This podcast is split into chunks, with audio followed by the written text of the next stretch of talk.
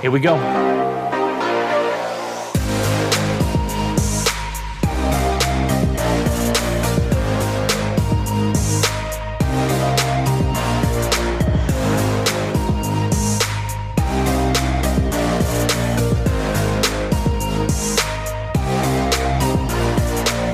Hey there, folks. This is your host, Cameron Ivey of Privacy Please, and thank you so much for tuning in each and every week. If this is your first time, welcome to the show. Tell your friends about it if you like it. If you don't, let's just pretend you didn't listen to it. Thanks again for coming in, and we hope you enjoy the show. All right, I'm not. I'm experiencing it the same way you're experiencing it. That's right. Live and in color. That's right. All right. So, um, all right. happy Monday. Happy Monday. Yeah, we don't Yeah. usually record on Mondays. This is great. It is rare that we record on a Monday. It's good to see you, though. You too, man. Looking uh, just to give the people on the other end uh, a visual. Gabe is uh, he's got his shades on, and It's he's bright outside. he's got- It's bright. Yeah, it's bright outside, but he's got he's got this uh, he's got this mean looking leprechaun guy behind him. Um, pretty pretty fitting for St. Patty's Day coming around the corner. Yeah, this town, this town being St. Petersburg, is is known for uh, well, a number of things, but one of those things is its murals, and that's one of that's one of St. Pete's finer murals hanging out behind me there. Uh, it's uh, it's it could be creepy if uh, you don't know what it is, but it's it's pretty True. awesome actually. True. So, So how how are you you doing, man? Well, I'm. Yeah, I'm I'm good. How are you doing? Good. Yeah, busy. Um, but you know, we're in a strange, strange times right now around the world. Obviously, we're not uh, as bad as Ukraine's dealing with, but um, we're, Yeah. we're kind of we're being affected by it uh, digitally, and that's kind of what we wanted to talk about today. I, I definitely quite a bit, um, both personally, interpersonally, digitally. Um, you know, we have some folks uh, that are that uh, are associated with with you know different parts of our extended communities um, that live there, work there. Uh, you know, if, if you're in the software business, as many of our listeners are, um, you know, there, there's a lot of programmers that come out of Eastern Europe and a lot of folks in Ukraine. Um, so there, there are a lot of folks within, you know, just the general, just my general network dealing with a lot of stuff there. So you know, kind of wish the best to all of those folks and hope everyone is staying safe. It is crazy times. Um, war is crazy. War is crazy. It's uh, hell, I believe, is, is the, uh, the phrase goes. War is hell. Um, and so we did want to talk a bit about it today. And I think, you know, there's a lot of things we can explore and, and, and kind of talk about, but we certainly don't want to talk about anything political. We, we want to keep this in, Right. in the context and conversation of what we do around here, privacy and security. Yeah, I, you know, the one thing that I thought about is it- it's still mind-boggling that there are actual physical wars in 2022.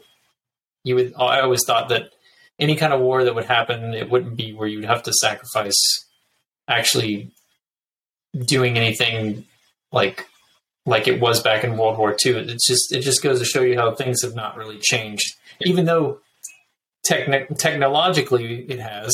But I always pictured it being like two enemies going face to face on Xbox. And and once they, you know, if, if they won that way, nobody gets killed, and then they can have whatever they wanted or something stupid like that. But unfortunately, it's it's more real than that. I mean, I I long for what you you described because then we could just we could just go low tech for the countries that don't have a lot of high tech and just rock paper scissor it. I mean, by that by that Yeah, like yeah, we just we just meet on the playground and just rock paper scissors. But somehow, as adults, it gets more difficult to, to solve your your problems, um, your problems with others. Um, yeah, I the phrase land war because you're making up a good point, right? You know, surprised that we are in a that the world has a, a physical land war going on, although there are several going on around the planet. This one just happens to be one of the ones that I think are most impactful to, to us where we're at Yep. stateside and just the rest of the world, you know, because of the peoples involved, quite frankly.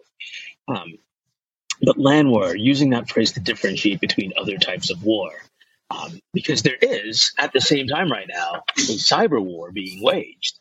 There, there was Mhm. kind of arguably always a tacit cyber war going on, right? Which is to say, like shots are just kind of always being fired around the world from from nation state to nation state, right? Like I was included, you know, whatever whatever those cases may be. But that that's definitely intensifying right now. Yeah, I mean, um, that's that's perfect. What we could talk about. So, what's you know what Russia's ongoing cyber attacks in Ukraine?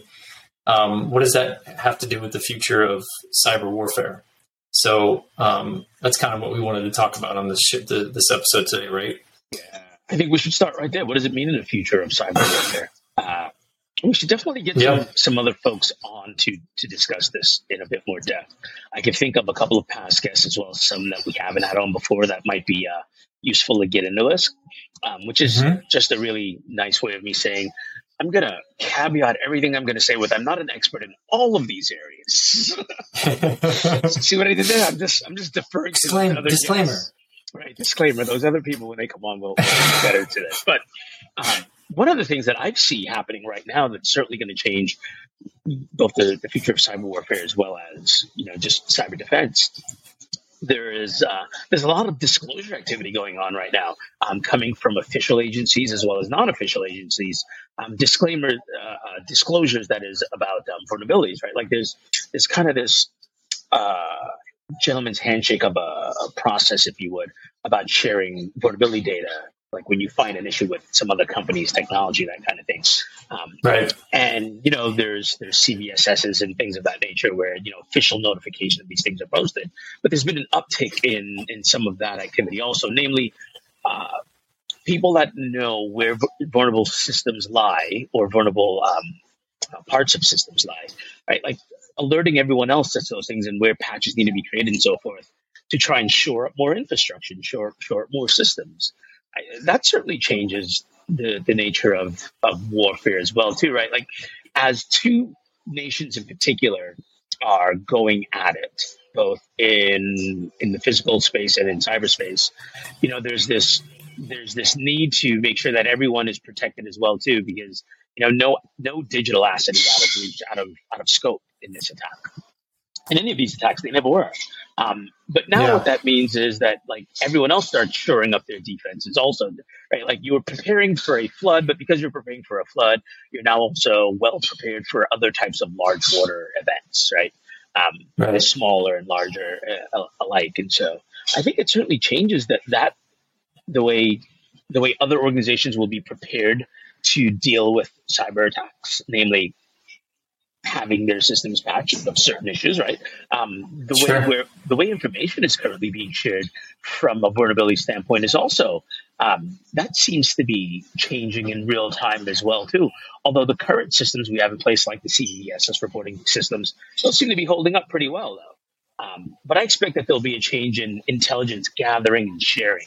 How much more important it becomes now uh, for private agency to work with public agency as they see signals of attacks from other places, sharing those signals of attack, not just yeah, not just the, the breaches, but but attack signals. More sharing of that between government and private uh, organizations. That's a good point. What so, Gabe? What type? What types of cyber global war are we dealing with? What are some of the types? I mean, so you can you can break them down into two categories for the most part. You've got your indirect attacks and your direct attacks. Uh, and we're talking cyber war, right? like we're talking, we're not talking cyber attack in, in the sense that like uh, some ransomware group sends you a piece of malware, right? Cyber war, right? So right. you know you've got your, your indirect attacks on an, on another nation, which come in the form of the things that we talk about all the time. They get a little scary, right? Like uh, hitting the hitting the energy grid, um, hitting the banking system. Um, you know, the, the, the, the, parts of, of infrastructure that keep society kind of together and grounded. Um, and then you have the more direct attacks, direct attacks on, on individual citizens. So, you know, unleashing ransomware just on, on citizens is rather effective at doing all kinds of things, right? Like it, it makes communication more difficult, especially in a day when many people receive their communication digitally, right? Like if, if you're getting your mm-hmm. news from some specific website or app, and those things are all disrupted now, um, you know your your flow and source of information um, it's completely disrupted. So you know targeting citizens that way is uh, just one of the ways. So you, you've got your more indirect against infrastructure and things of that nature, and your direct attacks against specific organizations, businesses, like targeted against, okay, these five organizations supply the majority of ingredients used in MREs. I'm making this up, obviously. Um, I don't know who those organizations are that supply the MREs. Whoever they are, those I understand that they should be punished. No, I'm kidding. Um, uh, but but like, but seriously, yeah, but that would be a direct attack on that target in particular.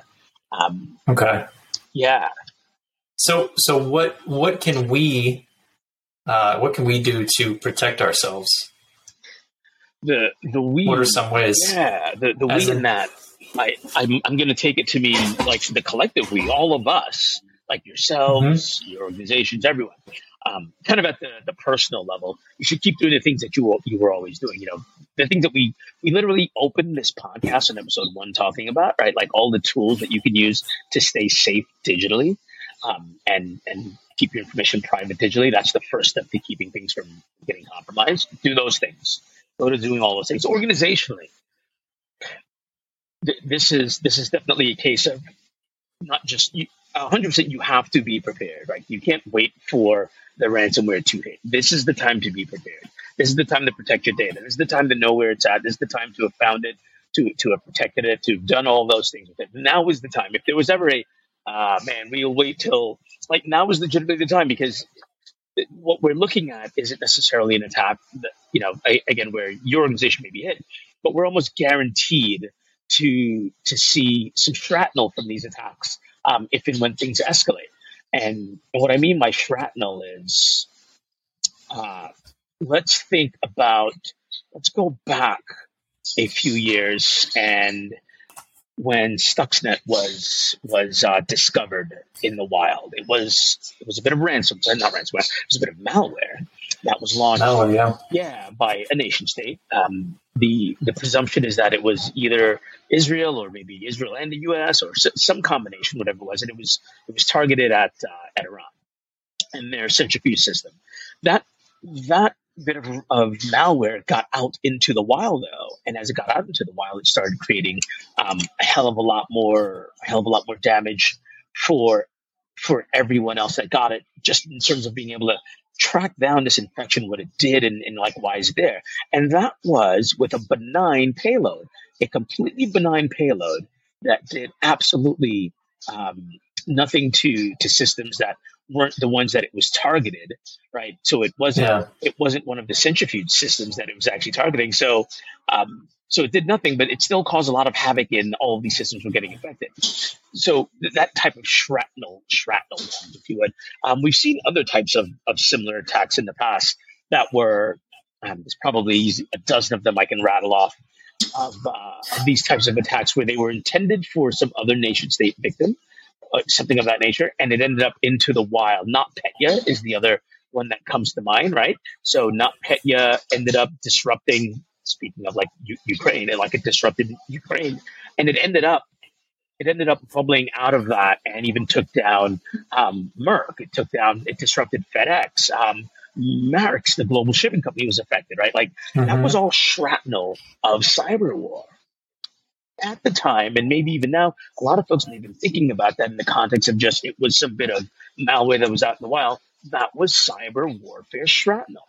And so the thing that we can do right now is prepare for that shrapnel. Expect that there's no place you can just stay completely hidden from shrapnel when the way the internet works as a battlefield is all the things are connected. That's how that works. Um, and so now is the time to make sure that you you are patching your systems. Absolutely. All of mm-hmm. the, the the very low level rudimentary things that you can do. That system doesn't need to be online take it offline for now. I know you've got it up there for testing purposes, but if you're not going to be testing over the course of the next 72 hours, maybe you should take it offline. 24 hours, maybe you should take it offline.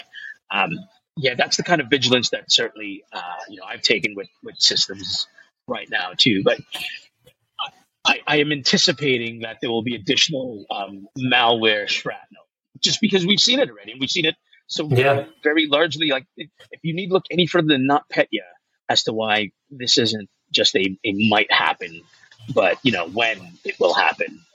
Then I yeah, there's no further convincing I could I could give. Because if it already worked then, it's going to still work now. Yeah, that was big time disruption. Not it was ma- massive, massively disrupting all over the place. Yeah, so so uh, in in in spirit of um, and I forgive me, but in spirit of our last interview that we did, make sure you back up your data, people. do, do some of that, especially especially now. Yeah, um, now's a good time. Okay, this is great. Um, okay, Gabe, thank you. Um, so what we'll do, I think, I think this could be good. What we could do is we'll have this as part one, and we'll kind of do a continued series on this because this is not going to go anyway or go away anytime soon. So our next series we'll have another uh, another guest to to dive a little bit more into this. Let's do that. Let's do that. Uh, I think it. I think given the current times and situations, it, it behooves us to, to ensure that our listeners are uh, up to date on all the latest things. And to that end, they're going they're going to have to hear some of this from from some other experts in the field. So let's go get them on the show. All right, sounds good. Well, I appreciate it, and uh, thank you guys for listening. We'll see you guys next week. Till next time.